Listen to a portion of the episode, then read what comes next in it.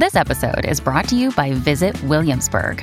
In Williamsburg, Virginia, there's never too much of a good thing. Whether you're a foodie, a golfer, a history buff, a shopaholic, an outdoor enthusiast, or a thrill seeker, you'll find what you came for here and more. So ask yourself, what is it you want? Discover Williamsburg and plan your trip at visitwilliamsburg.com.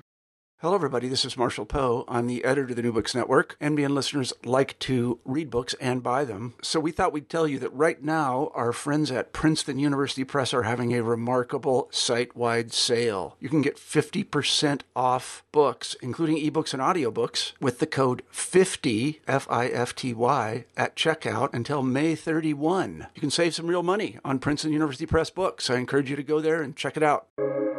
Welcome to the New Books Network. Hello, and welcome back to New Books in Latino Studies, a podcast channel on the New Books Network. I'm your host for today, David James Gonzalez, and I'm pleased to be speaking with Jane Lily Lopez, author of Unauthorized Love Mixed Citizenship Couples Negotiating Intimacy, Immigration, and the State, which is fresh off the press, uh, published by Stanford University Press. Uh, just when was the official release date, uh, Jane? November 23rd, 2021. Yeah, so there we go. Uh, Jane Lopez is assistant professor of sociology at Brigham Young University. Her research interrogates citizenship as both a legal status and a lived experience or identity, and the effects of law in the public and private realms of everyday life. I'll also mention that Jane and I are our colleagues and friends uh, here at Brigham Young University. We've been, had the unique uh, opportunity to co-teach together and mentor students um, in a, a kind of special program we have here at BYU for uh, Latino um, students that are interested in uh, learning about civil rights, and it's connected to a trip. So we we uh, we have a lot of fun together uh, in that way. Well, Jane, welcome to New Books in Latino Studies. Thank you so much, DJ. I am so pleased and feel so privileged to be here talking with you today. Thank you for having me. Well, thank you for accepting the invitation, and I'm excited to uh, discuss your very important book. Um, and uh, I love the cover. So, for those that are, are, listening, definitely search up or check it out on our website. It's a really neat uh, looking cover. Uh, well, let's get started by just having you tell us a little bit about uh, yourself and uh, a little bit about your background, Jane. okay. I grew up in Dallas, Texas, and uh, I was determined to leave as soon as I could and left when I was 18 and uh, went to college in California. I lived in England for a while um, and lived in Utah for a while and then ended up in Southern California. I took I took a pretty long break between uh, well, I went straight into my master's degree and did a one year master's, and then I took five years off, I think, before I went back to grad school. Um, and then I kind of I actually like pick sociology accidentally. I I was working in the nonprofit sector and decided I wanted a little bit more autonomy and control over my work life and so thought about going to grad school and I wanted to stay in San Diego. So I looked at grad um, programs and was between political science and sociology and decided sociology sounded more interesting to me. Um, no offense to political scientists out there, but uh, it was it was kind of accidental, but uh, has been a really really great fit for me and an exciting um, perspective through which to see the world and to think about uh, immigration and family and society. And so, uh, basically, all of my life feels like a lucky accident. That's all you need to know about me. Thanks for that. Um, yeah, we just missed each other at uh, UC San Diego, right? I, I think I finished in 2011 my undergrad there. Yeah, and, and so you, the year you just, I started. You just started right after that, you know. Mm-hmm. Um, but yeah, uh, well, thanks for that. And um, tell us about the book project, at least how you decided to write this book. Um, was that uh, in any way connected to some of your travels or your NGO work or, or what? Yeah. Um, so right when I started grad school, the cohort ahead of mine was really small and my cohort was really large. And so they gave any of the students who came in already having a master's degree, they gave us an opportunity to take what usually was like a second year seminar uh, practicum to develop a research project. We got to start that in our first year. And so I like, I was not a sociology undergrad. I'd never done sociology before. And so I was trying to figure out what product project I wanted to do.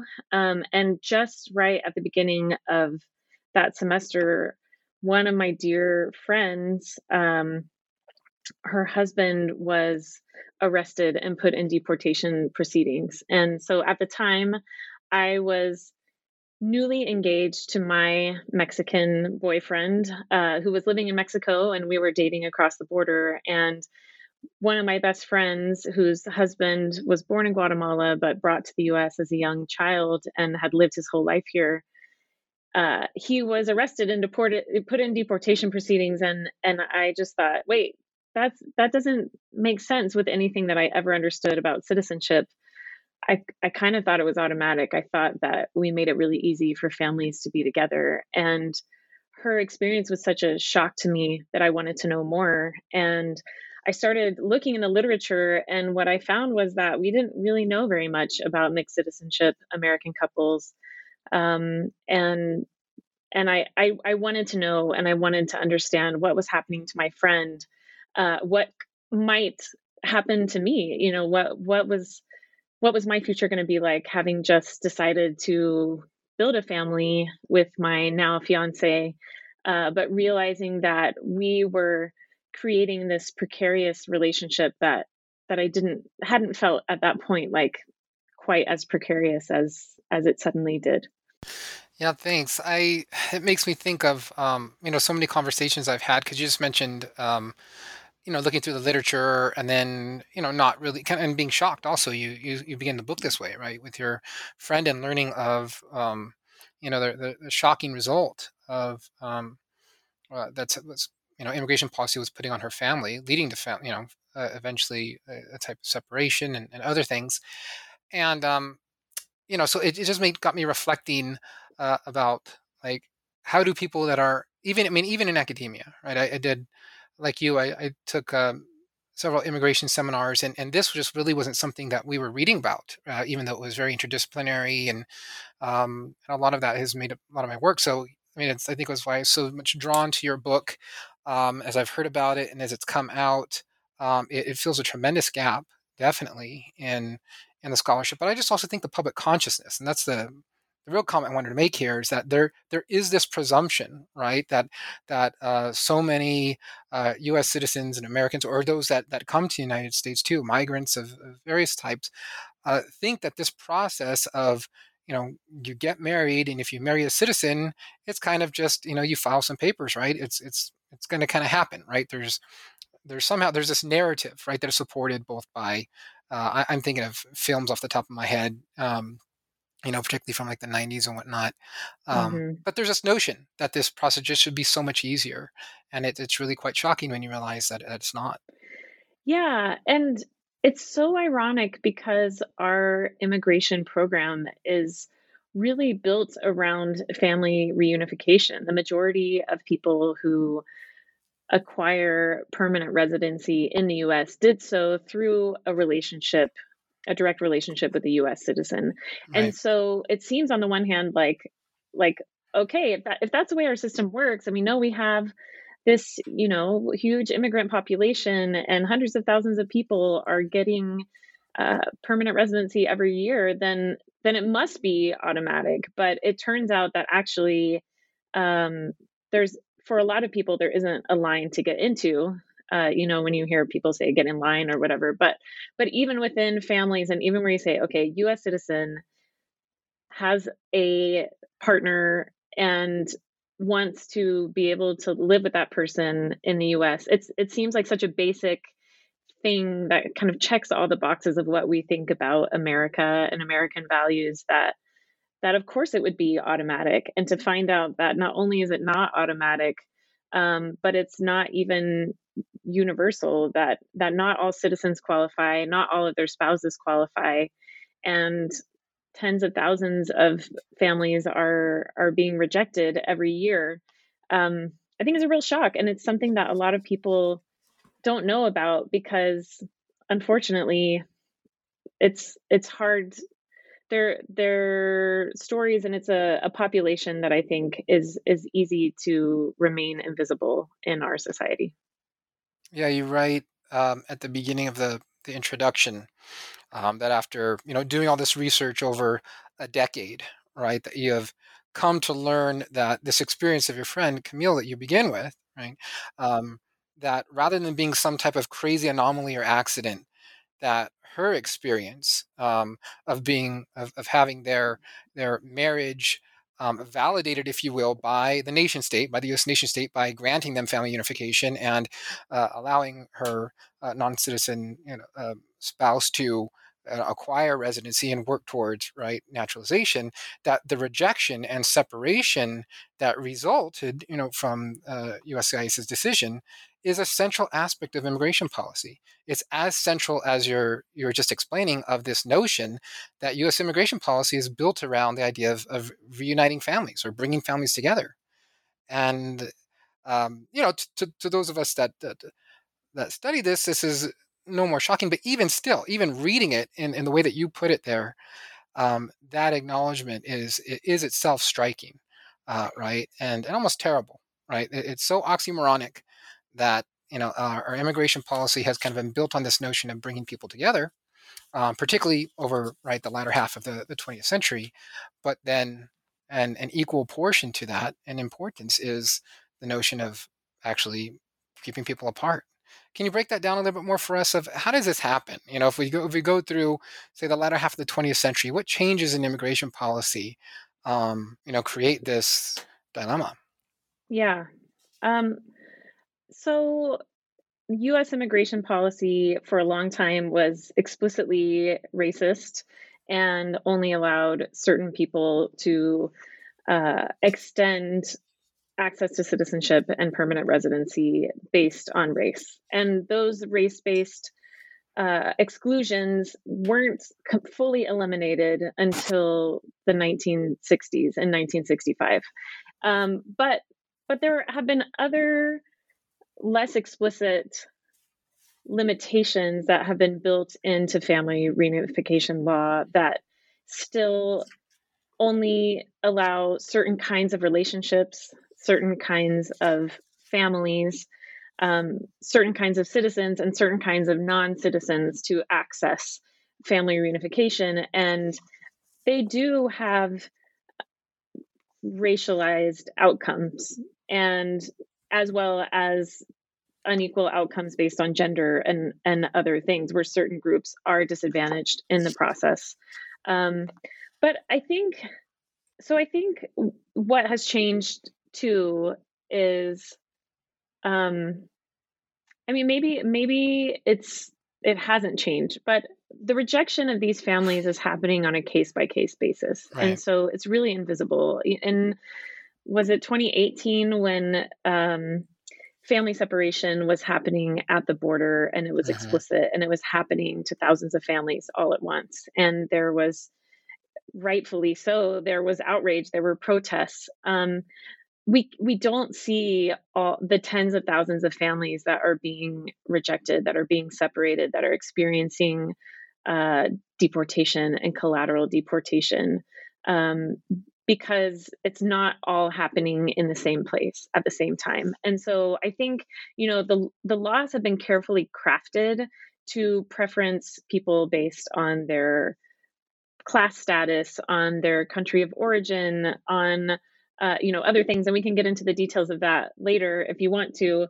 Uh, but I think just like while while those uh, priorities um, of the lawmakers are kind of written into in in a implicit way written into the law and how the law is exercised. I think the reason why we don't hear more about this and see more about this is just that it's not it's it's happening in a way that's very diffuse. And so and for every single family like it's they have their one shot. And so it's harder to organize and say let's change this when i know that i only have one shot to be able to live with my together with my family or not and to put all of that on the line to change the system, I think has made it so that a lot of people um, don't speak out, whether they succeed in family reunification or not. Yeah, no, I totally get what you, how you began there with saying that, you know, separation, right, uh, has always been a part of U.S. immigration policy. Um, you know, that, I mean, that is a matter of fact. Uh, you can trace this all the way back to, right, Irish pauper migration, right, where practices of, of deportation, even before there's a federal bureaucracy, exists, right, uh, are separating families, separating women from children, right, deporting Irish women, leaving their children in, uh, in the United States or forcing them to in, in various ways. So, uh, certainly, definitely, yes, that's that's always been, and it's always been discriminatory too, right? Um, this notion of, of nation states, uh, and you write about this in the book, right? Basically, describe you know defining who's in and who's out. So those are uh, certainly very long and and um, legacies, right, um, of of you know immigration policy um, and yet on, on, the aspect of, of, family reunification you know the big shift that kind of happens in 1965 and as you mentioned is the end to the racial quota system uh, official end to it doesn't mean that right as you mentioned race, uh, immigration policy is no longer racist because uh, all sorts of new limits are imposed um, that don't take into account right um, particularly factors, migration, migratory trends from the global south, things like that, right? And demographics change. Um, but then, you know, as you're saying there, it what what strikes me as something, and again, maybe it's not so new, but uh, some of the policies again in the latter 20th century create this situation where, you know, one person, as you mentioned, they they have a couple has one shop to present, make the right case that they're that they deserve to live together right, um, in the United States. Uh, and I think an example, an early example in your book that really encapsulates this, and my mouth literally dropped open as uh, you talk about since chapter two, is the experience of, uh, of Julia, Santiago, and Sergio. Can you just summarize a quick there, you know, that case, you know, and how it, it really kind of encapsulates the point that you were making there? Yeah, yeah. So um, I first met Julia um, and and spoke with her and Santiago when they were living in Mexico, and um, a friend had had put me in touch with them and said, you know, they're just these wonderful people, and they've had such such a hard time. Um, they met when they were both really young. Santiago came to the U.S. Uh, in his late teens and started working and they met working at a fast food restaurant together. And julia was finishing high school and starting college and um, they dated for a long time and fell in love and decided to get married and were just really excited young and in love and excited about what the future could bring them. Um, julia had never she wasn't a legal scholar and she'd never really talked to anybody about how um, the US immigration process worked, but she knew that as a US citizen that she could sponsor Santiago for legal status. And so shortly after they married, she filled out the paperwork. Um, they were obviously young, didn't have a lot of money. She didn't consult a lawyer and they sent everything in.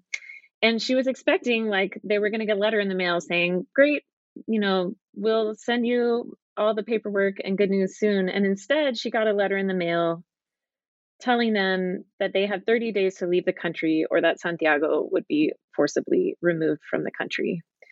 And she talked to me about calling USCIS and saying, I don't understand. I need to talk to someone. I don't understand. And, you know, just sobbing on the phone. And, and the woman just kept saying, read the letter, read the letter. Um, and so the next thing they did was they left. Uh, they took the government at their word that Santiago would be forcibly removed if he didn't, quote, uh, unquote, voluntarily remove himself. And so they packed their lives up and they moved to Mexico. Um, Santiago was from uh, Mexico City and they went there to visit his family. But after doing some research, they thought that they'd have a better chance at establishing themselves and having good luck um, as a family by moving closer to to the border. Um, so they moved to Monterrey, and Julia actually then spent the next year and a half finishing college in the U.S. and only seeing Santiago on um, holidays and other special occasions. And um, one thing that she said that stuck with me that I will never forget is that she said that she felt like she was a widow because she had a ring on her finger and she knew that she wasn't single, but she was married to someone that she never got to see. That was the experience of the first few years of their relationship and then and then they moved to Mexico and they tried so hard to make their marriage work, but the pressure was too strong. They consulted so many lawyers, and basically, they were told, you know, if you hadn't left the US, you might have some more options. But since you have left, you have to wait 10 years before you can try to apply. And even after those 10 years are over, there's no guarantee that um, your application will be successful once you apply. And uh, so shortly after I spoke with uh, Julia and Santiago, um, they had already separated, and shortly thereafter, they divorced. Um, but Julia told me at the time, you know, my country hurt me, and I, I'm not ready to go back yet. And so she stayed at her job working at an American school there. And um, not too long afterwards, she met one of her coworkers uh, and and fell in love. And I contacted her just kind of out of the blue a couple years after our interview and I said, I published this article and I, I wanted to share it with you. And she wrote back and said, Hey, thanks for sharing this. You know, it's really hard to read back and he- see in in my words like how much I was suffering at that time. And she said, uh, You might be interested to know I actually married my coworker, another Mexican, um, and we're in the process of applying for his residency at the time. Um, and with Sergio, uh, Julia's new husband, their experience with family reunification was completely different but there were some really important distinctions between Sergio and Santiago, and also between Julia when she was like a young 20 something college student, and Julia seven or eight years later uh, when she was an established professional.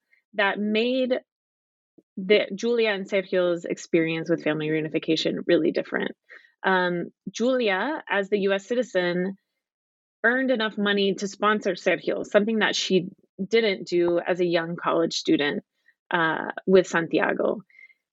Sergio, who had grown up in a an upper middle class family in Monterrey, had already had a tourist visa to the U.S., could travel freely within the U.S. and could travel to meet Julia's family and be with them.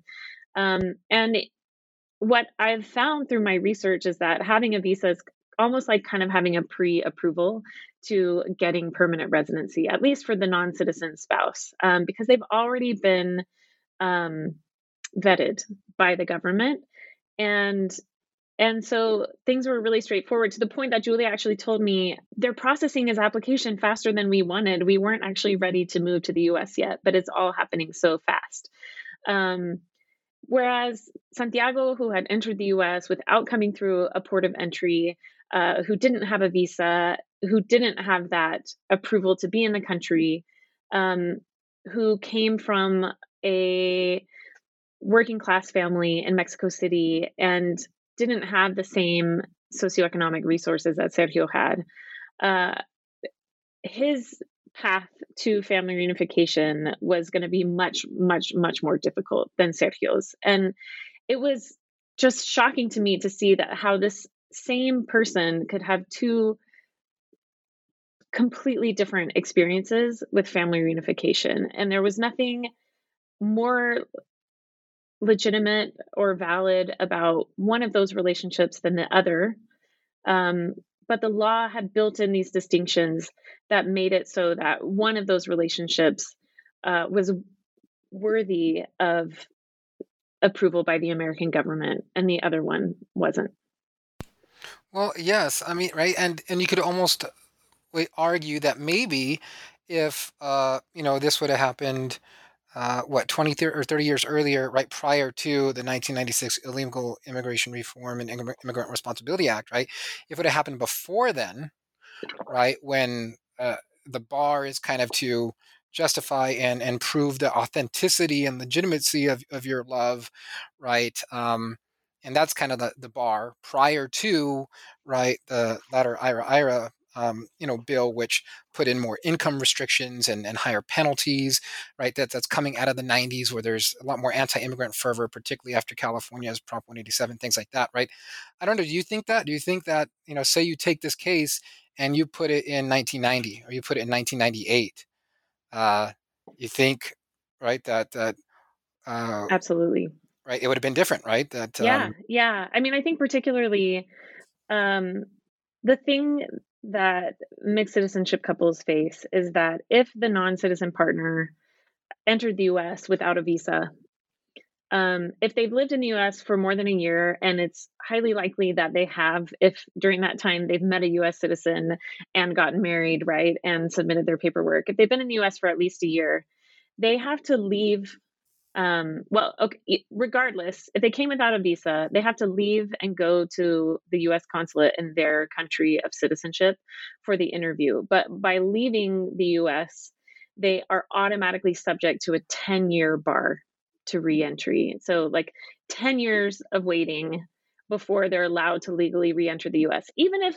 their family reunification application is approved because they qualify right? Because their relationship is found to be legitimate because they check all the other boxes.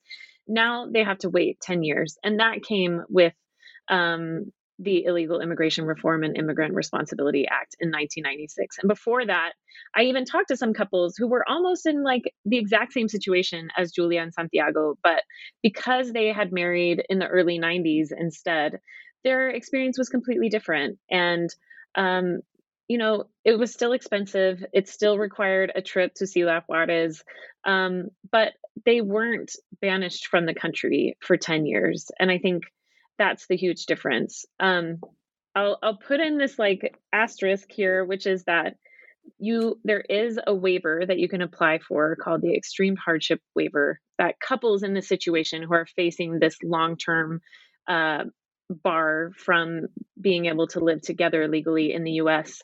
Uh, they can apply for for a waiver for the bar, um, but you have to prove extreme hardship above and beyond the hardship that you would presume to experience following the deportation of your spouse or you know parent if if it's a child right and and demonstrate the the damage to a citizen, so the hardship that a citizen would face in order to get relief. And um, so, like, the bar is pretty high, right? Since uh, the extreme hardship that anyone faces when an immediate family member is deported is pretty significant.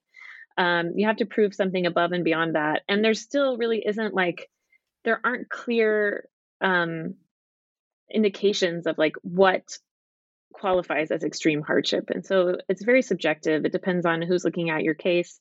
Maybe it depends on whether or not they had lunch yet um, or you know whose case they read right before yours and was that person's story like a lot sadder than yours and therefore it doesn't sound like you're going to experience hardship anymore um, and only some families qualify to apply for that waiver as well so if you entered the us without a visa were were caught at the border or anywhere else inside the US and sent back. And if you come back again, you can't apply for the waiver. So so you have these families that that get stuck and um, that is 100% due to that 1996 legislation um, which if we just decided to throw those three and 10 year bars out the window it would immediately change um, families opportunities quite significantly Right, and as you you write, you know what IRA IRA did. That's the ninety the ninety six uh, law or changes to uh, the Immigration Nationality Act. Right, it you say that it, you write here that it, redef- it redefined the American family by prioritizing the reunification of certain kinds uh, of citizens, wealthier, wider, more highly educated males, right, with certain kinds of immigrants, higher class, better educated, non Latino females, right. Yeah. Um, and it's striking. And what I should also mention too, before I should have mentioned this from the beginning, right? That that your extensive research is, I mean, this is based on not just right your examination of immigration law and a few interviews, but you interviewed over 56 couples, right? Yeah. Um, and so Julia, uh, Santiago, and Sergio, this is just one case, right? One example out of you know uh, the 56, um, and which you know have. Can you can you break down maybe some of the demographics, you know, for us, like uh, where are these couples mostly from? I mean, there's obviously always a a citizen spouse, right? That's male or female tied to the United States. What about uh, the non-immigrant uh, spouses? Where typically are they coming from? Yeah. So um, I limited the couples that I interviewed to those with a US citizen spouse and with the non citizen spouse, or at least they weren't a citizen at the time of marriage. So that was the key point. Um, many of them had naturalized by the time that I interviewed them, but at the time of marriage, they were they were not U.S. citizens, and I limited them to um, spouses from from Mexico and Central America, so El Salvador, Guatemala, and um, Honduras. But nobody actually, I didn't find any couples with a partner from Honduras, so they're not in my sample. Um, the vast majority of the couples that I um, spoke to were from Mexico. So 50 of the 56 um, had a non-U.S. citizen spouse uh, who was from Mexico. Um, five couples had the non-U.S. citizen spouse from El Salvador, and then one in Guatemala. Um, and the reason why I limited it to these countries was primarily because uh, U.S. immigration law says if you entered without a visa, like Santiago did, uh, you're subject and you marry a U.S. citizen, you have to leave for your interview and you become subject to this 10 year bar. If you came to the U.S. on a visa, even if that visa expired, and so you technically are now an undocumented immigrant as well. Um, but if you came on a visa, you can apply for family reunification and do it all from within the U.S. And so you don't face those ten that ten year bar to reentry. And so I wanted to talk to couples coming from the countries that had the highest rates of both immigration um, coming in on visas, but also had high rates of immigration of people coming in across the border without a visa. And, you know, the vast majority of people who are entering the US without a visa are people who can reach the border.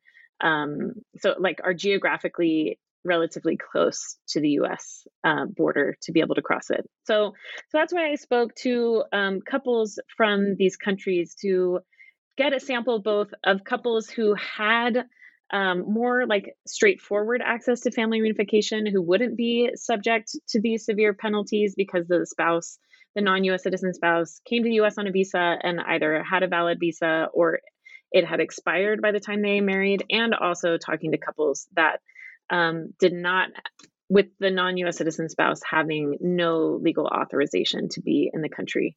Um, so I also talked to couples living within and outside of the US. 32 were living in the US and 24 were living outside of the US, uh, with 23 in Mexico and one in Guatemala.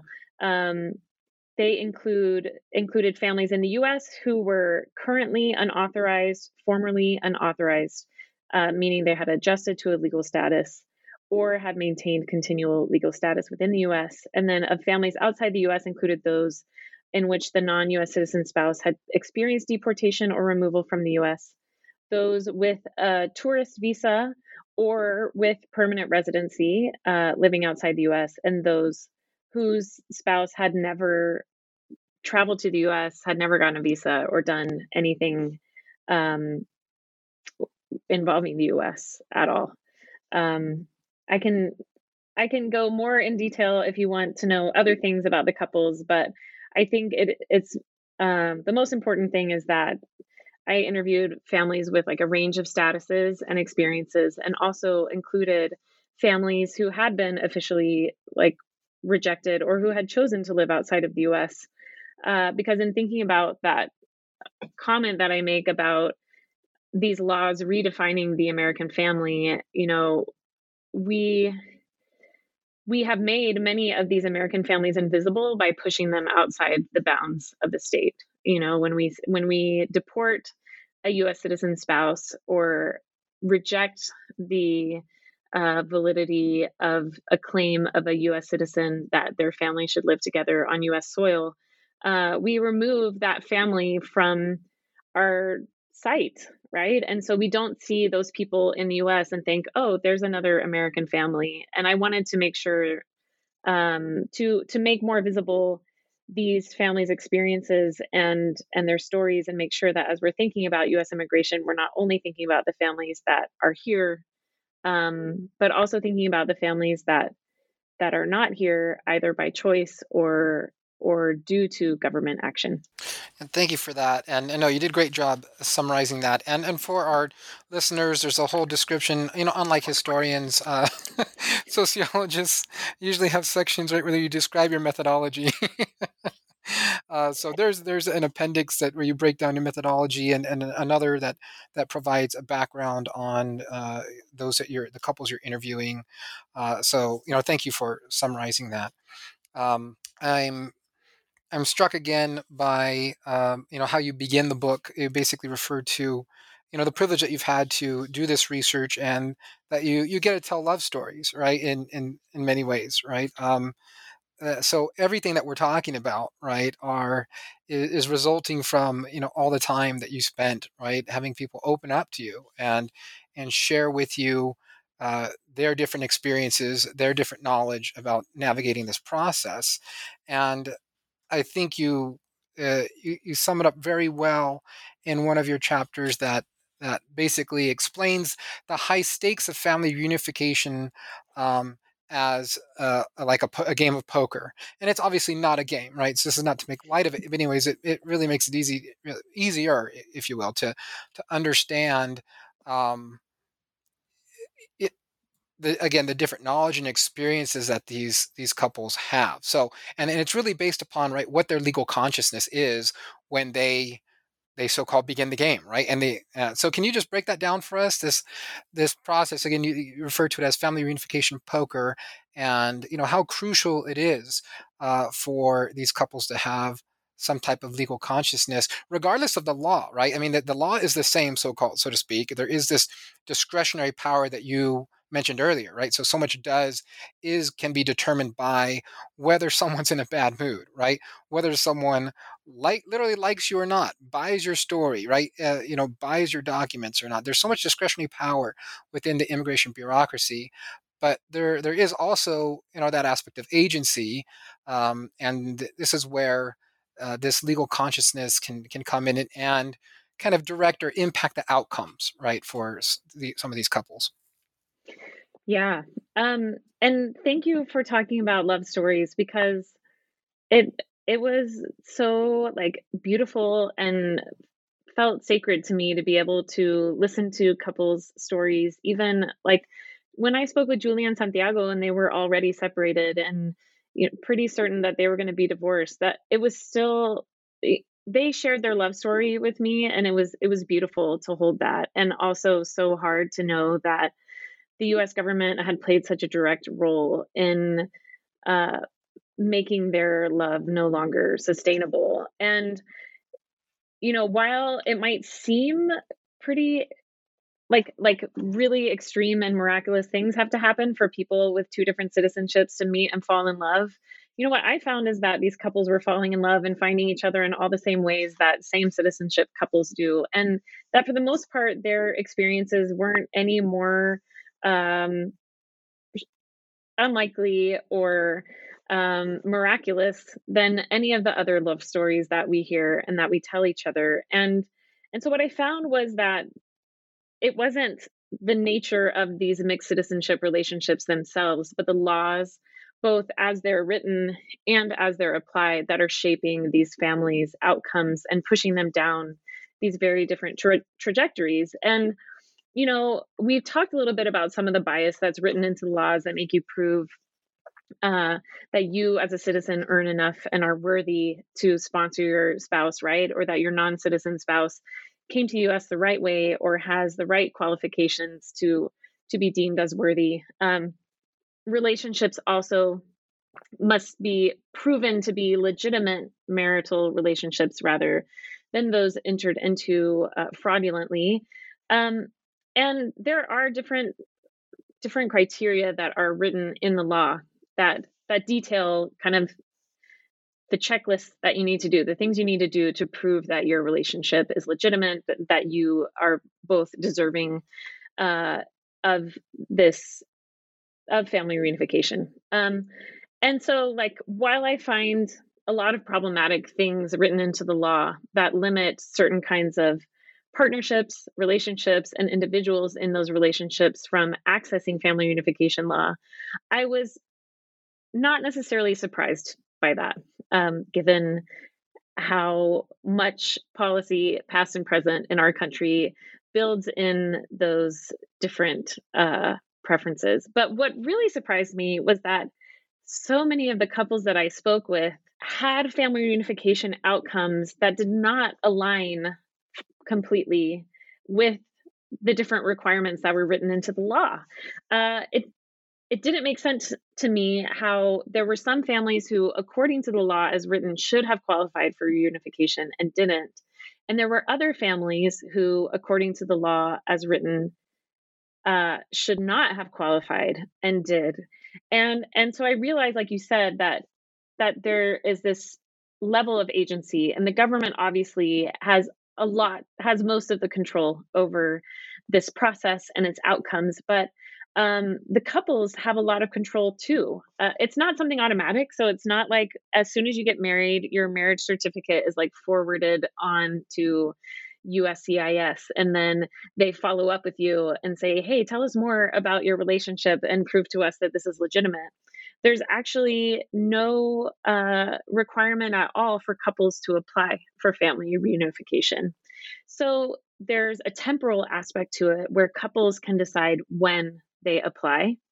Um, they also have some flexibility in what they choose to share with the government.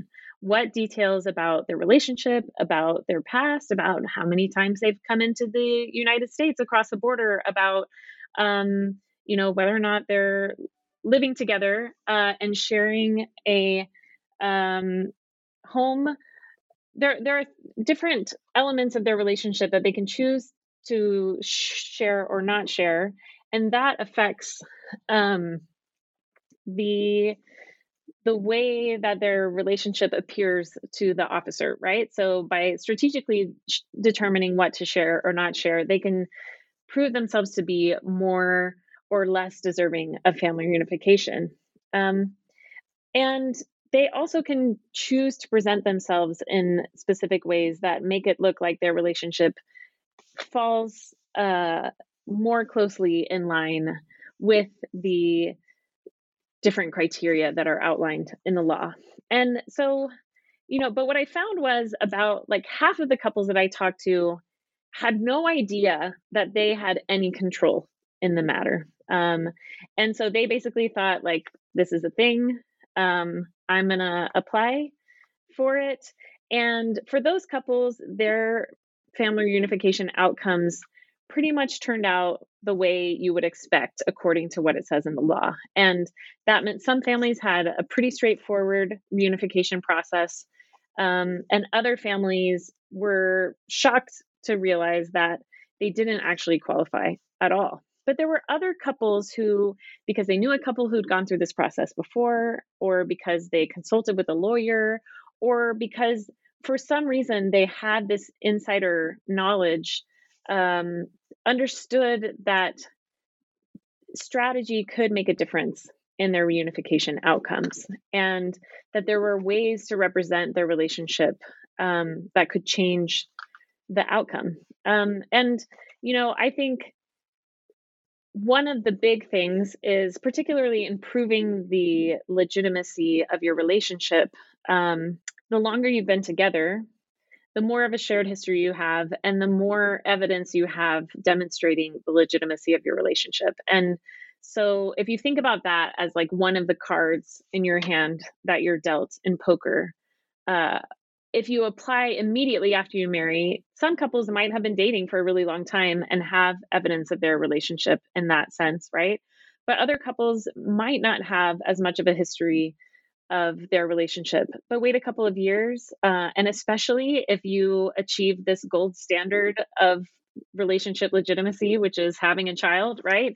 If you have a child and can add that card to your hand, um, as long as you can prove uh, the paternity of that child, right? Uh, that's basically like all the evidence that you need to prove that your relationship is legitimate. So, giving your relationship some more time and maybe um, that that can be one way to really change your hand. Uh, similarly, like if we go back to Julia's situation, applying as like a college student with no income, or maybe if you're working part time, um, means that you're most likely not earning enough money to sponsor your spouse. You have to get someone else who does um, to pay for you, or else you just don't qualify at all, right? And so waiting until the US citizen is in a financial or economic position to to have a stronger income like when i was a grad student i didn't earn enough money to sponsor my husband for his green card um, and so we lived in mexico and i commuted across the border and uh, we waited right until i had a job where i earned enough money to be able to sponsor him right and so we i waited to trade out that like low income grad student uh, stipend card for um, for a different card that would make my hand and make our case stronger. Um, and so so there are ways that couples can just strategically build up a stronger case, right, and strengthen uh, their poker hand.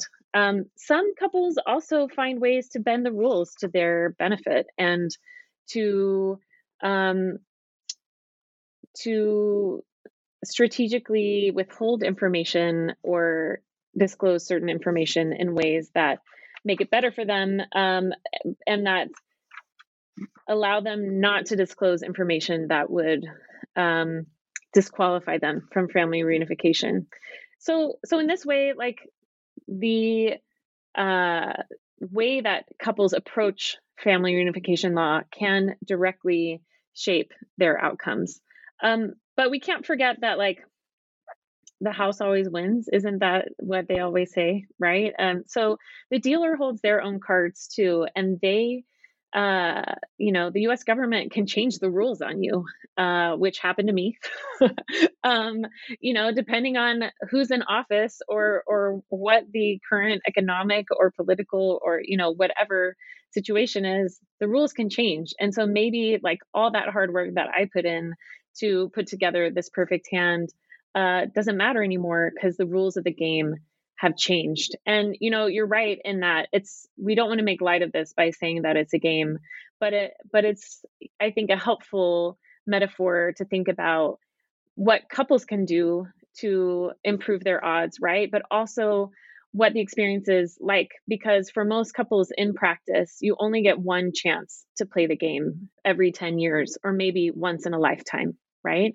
And so knowing that you have a little bit more control in determining when you decide to play, what cards you're going to play, or what you need to do to present yourselves and your relationship in the best light um, can make the odds of you winning that once in a decade play at the game uh, so much higher than if you just go in without any strategic um, without any strategy or any understanding that that you are an agent in determining at least partially right the way that your um, your family reunification decision will play out.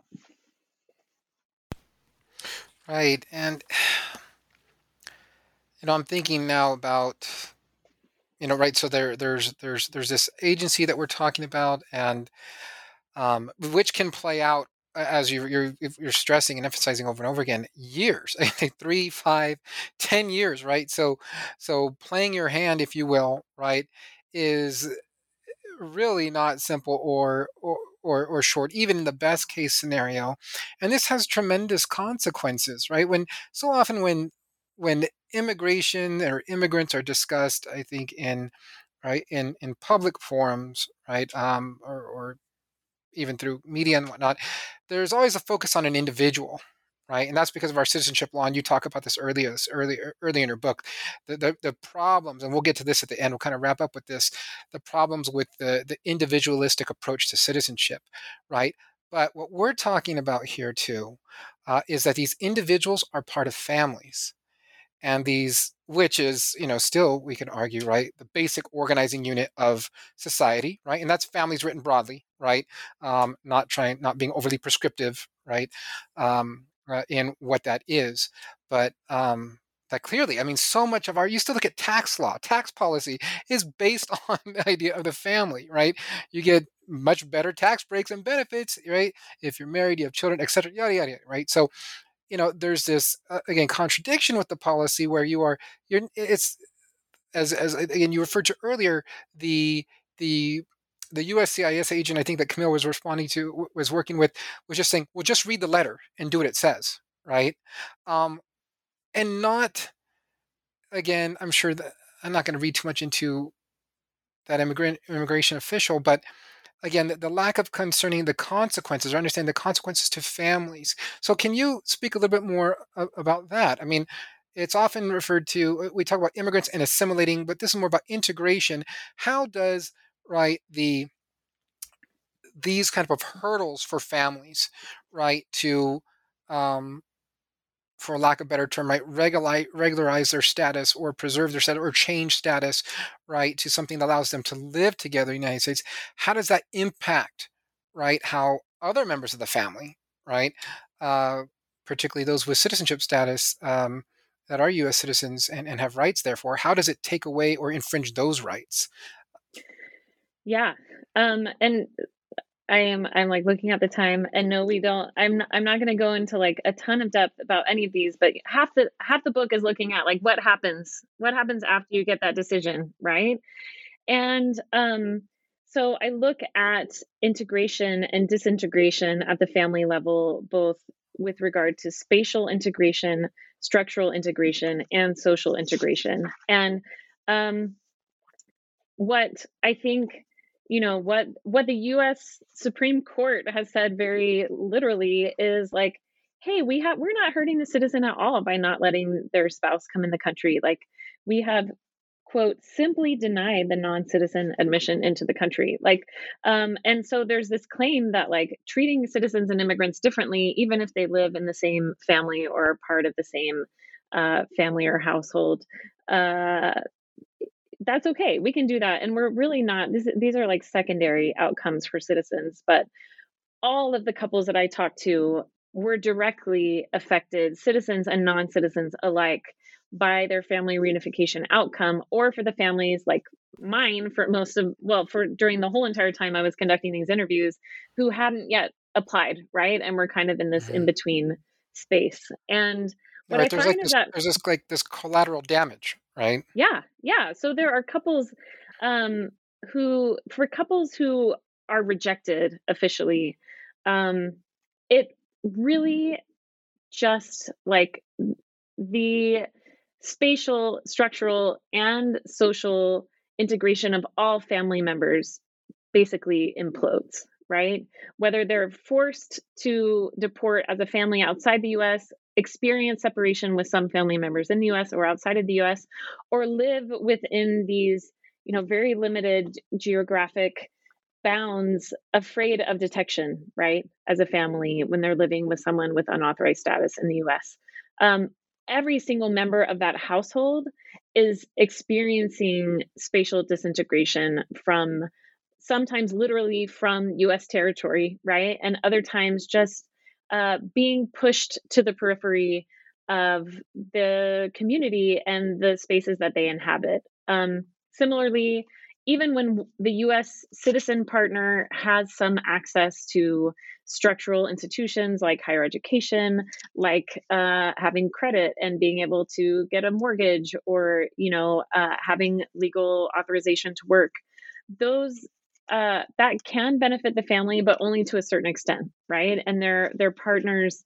inability to access those same institutions creates these really significant barriers. And and of course, I, I think it we would assume that deportation uh, or official exclusion from the country is also going to lead to social uh, disconnection, right? When your country has told you that your family does, isn't worthy of belonging, uh, it it hits you pretty hard, um, and it's not like it's just a secondary effect for you and you get to keep going on and loving your country when your country has told you like you decided to love the wrong person and your family isn't worthy of being here.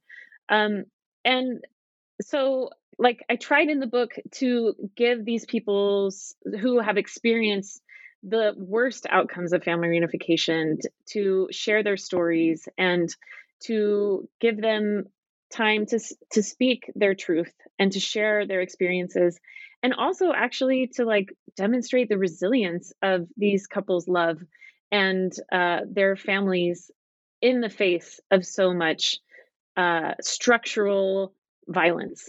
Um, but i also i think i was most surprised to see how a positive family reunification outcome benefited the US citizens in ways that they didn't expect either. Um, and so, you know, I talk in each of these chapters too about families who who received um, who were granted family reunification feel more spatially integrated in the United States and actually are able to travel more to their other country of membership and build stronger relationships with people there too. And so they have like twice as much uh, community and family and relationships as they did before and feel completely welcome and feel like they represent the United States and what the United States stand for. And so it's not just that like our current family reunification policies are really really really hurting and harming families that um, have been rejected and who are written out of existence through our laws. Um, but the laws are actually helping families that do qualify for family reunification, which would suggest that it'd be a really great idea for us to support more American families by supporting more mixed citizenship couples who are seeking family reunification and making it so much easier for families to officially belong in the US rather than conserving that privilege to only particular kinds of citizens and their spouses. Uh, thank you for that. It's and that your last point kind of gets to where my uh, the kind of closing question was, which are you know what what changes need to be made, um, you know, to immigration policy, particularly on this issue, right, of family reunification. As as you pointed out, I mean, this there is no this is no secret. This is something that that right post IRCA, that's the Immigration Reform and Control Act of 1986, right, with its um, you know big amnesty provisions that led to roughly around two million um, undocumented uh, immigrants being able to regularize their status and eventually obtain citizenship. I mean, the studies of that show how what a tremendous benefit just the the the status change you know is not just to the individual right but to you know families and for generations right so um indeed right there are positive examples and and you provide many of them um anything else uh, you want to bring up in regards to um, the changes you know that that could be made that aren't so you know that don't need to be so miraculous or earth changing right i mean particularly under considering we have a congress that can't do anything right? They um, you know they cannot make a bargain over anything other than paying themselves right? Somehow they always they're always able to come together in a bipartisan fashion to ensure the government doesn't shut down enough to where they don't get paid right? Um, but keeping that in mind, right? Maybe it's not our biggest pie in the sky wish, right, for a change in immigration policy. But uh, what what suggestion or hope what, what do you have? Yeah, I mean, there are some really basic things that could so easily make really big changes. Eliminating the bars to reentry, I think, would be the first. And my recommendation would be to throw them out altogether. Um, but you know, at minimum, to drop the bars to reentry for the spouses of U.S. citizens who are applying for family reunification.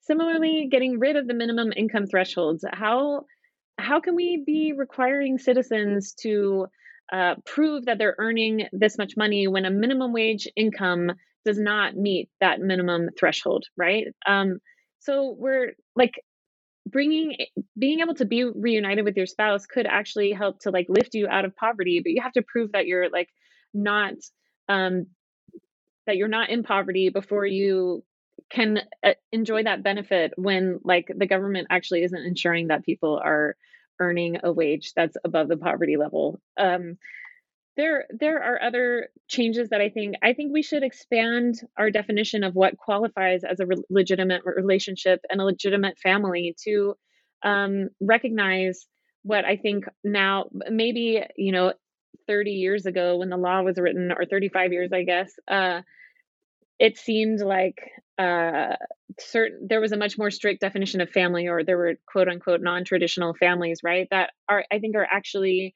very common in society today. Uh, allow citizens to sponsor their grandparents, allow uh, citizens to sponsor not only their spouses, but their in laws, right? To be able to come to recognize um, other relationships uh, and allow couples who aren't married to have an opportunity to to live together. Um, but to expand our notion of family to recognize the relationships that are most important in sustaining our you know, social structure and creating that that uh, family life. Like you said a family defined more broadly uh, is what i would like to see reflected in our laws.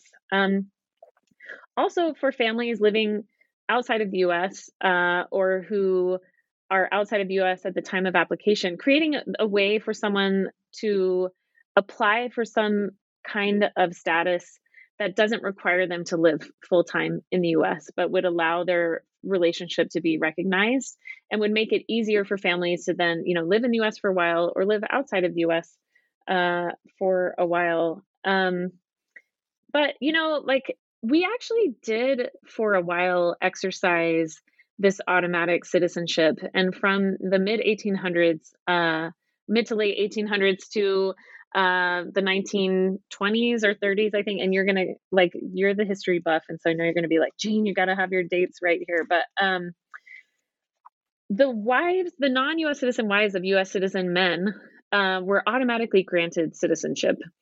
Um, there was a smaller period of time when U.S. citizen women who married non-citizen men were stripped of their citizenship. I'm not I'm not recommending that we return to that, but but for a while, it was automatic for the non US citizen wives of US citizen men. And um, there's nothing to suggest that, like, that was a huge mistake or that that those non-citizens who were automatically granted uh, you know citizenship but even if we just gave couples the benefit of the doubt right and created the the opportunity for them to try to succeed in love and life together by giving them even a temporary authorized status rather than uh, you know requiring families to prove themselves worthy first uh, could change could change our society and and really change things for so many families. And what i can only believe would be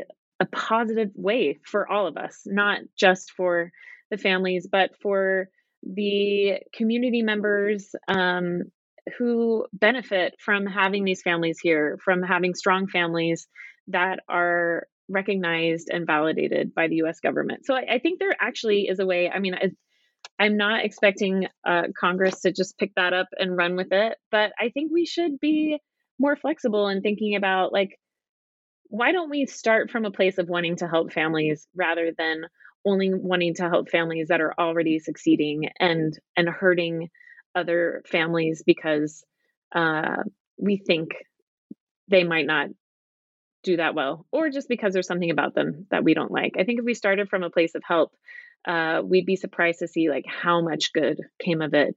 And I think it would be even more good than just the benefit that the families would experience.